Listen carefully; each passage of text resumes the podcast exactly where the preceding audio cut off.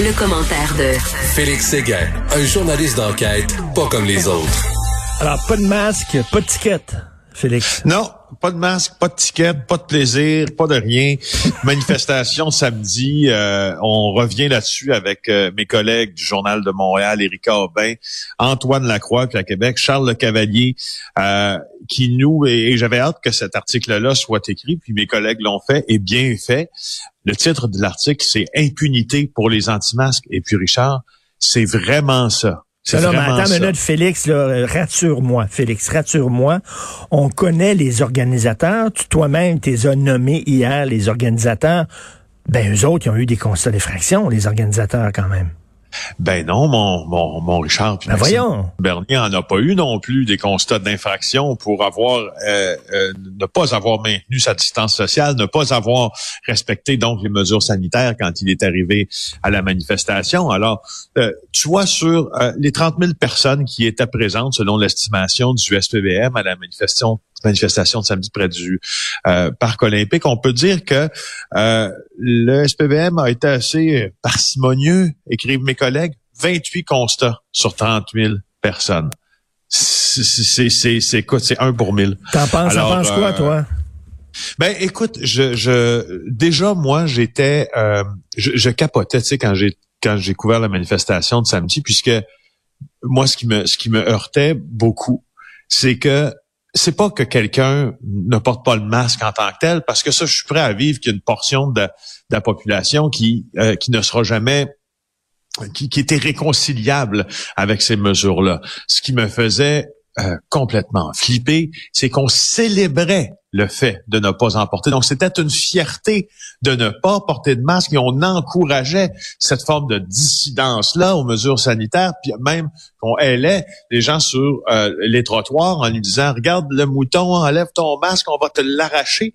Mais moi, je me dis, à ce moment-là, euh, j'aurais bien sûr aimé voir les policiers du SPVM intervenir euh, plus massivement. Ça, c'est sûr. Ça, c'est certain, certain. Il y, a, une part de moi aussi, par exemple, quand j'en appelle à, ma propre logique. Tu sais, quand tu as 30 000 personnes qui euh, déambulent dans la rue, puis que l'atmosphère, bien que bon enfant, peut changer à tout moment, c'est peut-être pas le temps pour la police hmm. de décider de comme on dit entre guillemets rentrer dans le tas Richard. C'est un peu ça que je me dis ouais, aussi. mais je sais bien mais la loi c'est la loi là. Je le sais, la loi c'est la loi, mais si tu en faisant appliquer cette, tu sais, la police se dit, se dit aussi, il y a un réflexe hein, euh, chez les policiers, puis c'est pas juste un réflexe. En fait, dans l'application d'une loi, dans l'application d'une mesure, dans l'emploi de la force, etc. Si tu choisis une intervention, je te donne un exemple. On est sur la rue Viau, près du stade olympique. On est euh, une centaine qui marchent en même temps. Personne n'a de masque, personne n'est collé.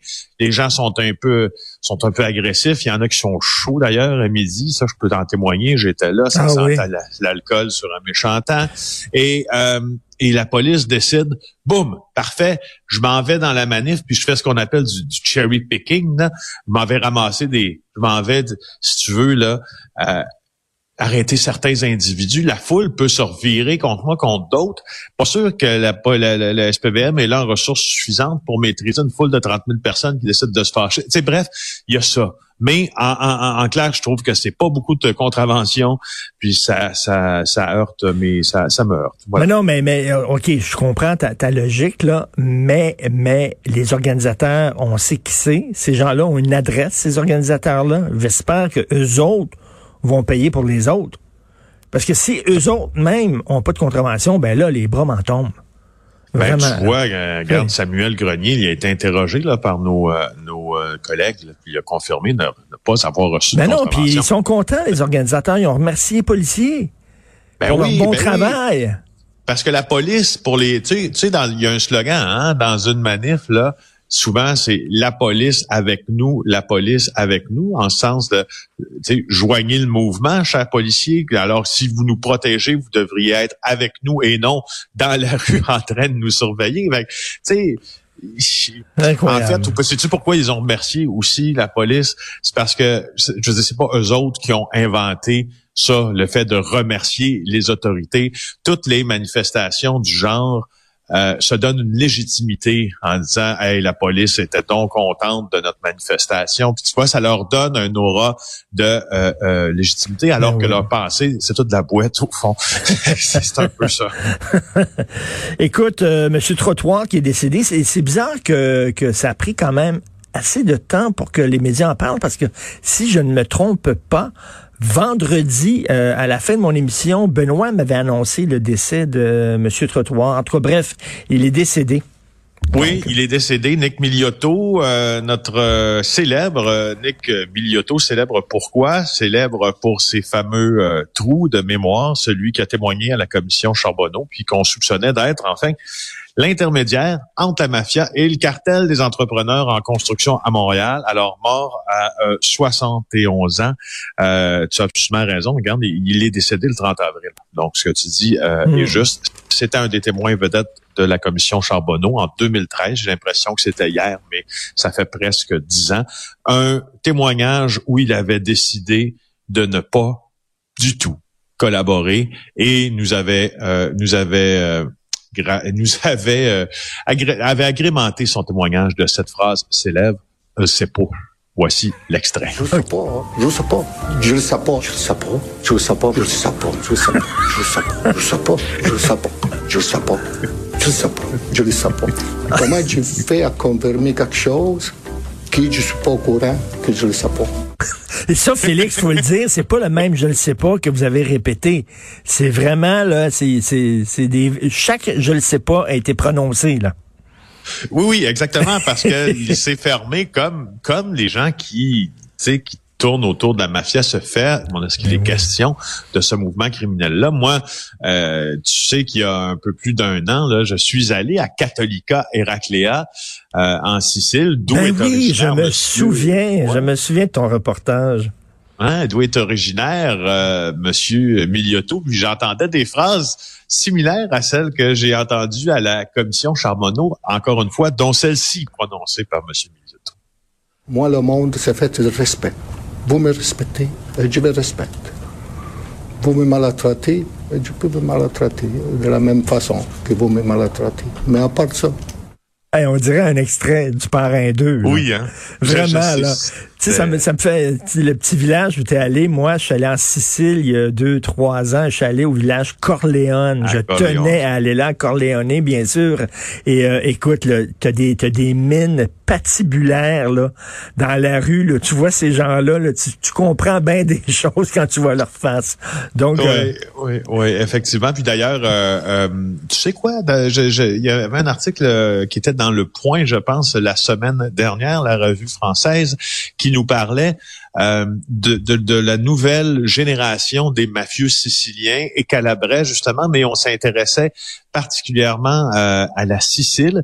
Et ce qu'on disait essentiellement, c'est que les, les plus jeunes, les nouveaux, avaient un peu désacralisé euh, le rite mafieux de l'ancien temps, du temps de Monsieur Miliotto d'ailleurs, puis du temps de, de, de Risuto père, en s'affichant avec de belles voitures sur les plages, dans les grands restos, alors que les vrais capots de la mafia, puis les vrais seigneurs de la mafia en Sicile roulaient avec des vieilles bagnoles. Ben oui, t'es plus discret.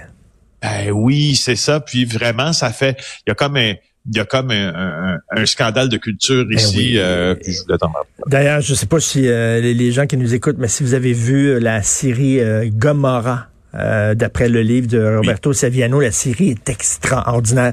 Écoute, je n'ai pas encore vu le documentaire Pression euh, sur euh, on, le scandale dans le patinage artistique, la pression justement que les patineurs, les patineuses avaient de la part de leur entraîneur, mais il paraît que c'est super bon. C'est très fort. Marie-Christine Noël et Ninon Penneau euh, qui, euh, qui sont derrière ce documentaire-là. Puis, ils lèvent le voile sur le patinage artistique euh, au Québec. Je vous conseille d'aller le voir. C'est très fort, très fort.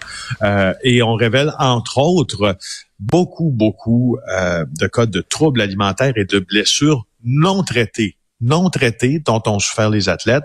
Et ces athlètes-là se confient rarement. Puis Marie-Christine et Ninon ont réussi à recueillir leur témoignage en vertu d'une relation de confiance qu'ils ont établie avec elle et eux. Euh, et tu Mm. vois, euh, ça fait œuvre utile parce que euh, patinage artistique, le patinage artistique Québec, là, patinage. Québec est préoccupé. Voilà. Non, non, je vais voir ça. C'est bien beau d'être un athlète de pointe puis vouloir euh, avoir des médailles et faire tomber des, des records, fracasser des records, mais la pression qu'ils ont de la part de leur entraîneur, c'est absolument épouvantable. Donc, très hâte de voir euh, ce documentaire-là qu'on peut voir bien sûr sur euh, Illico. Merci beaucoup, Félix Merci, Séguin. Passe une excellente journée. On se reparle, Félix Séguin du bureau d'enquête du Journal de Montréal, Journal de Québec et aussi animateur à JE.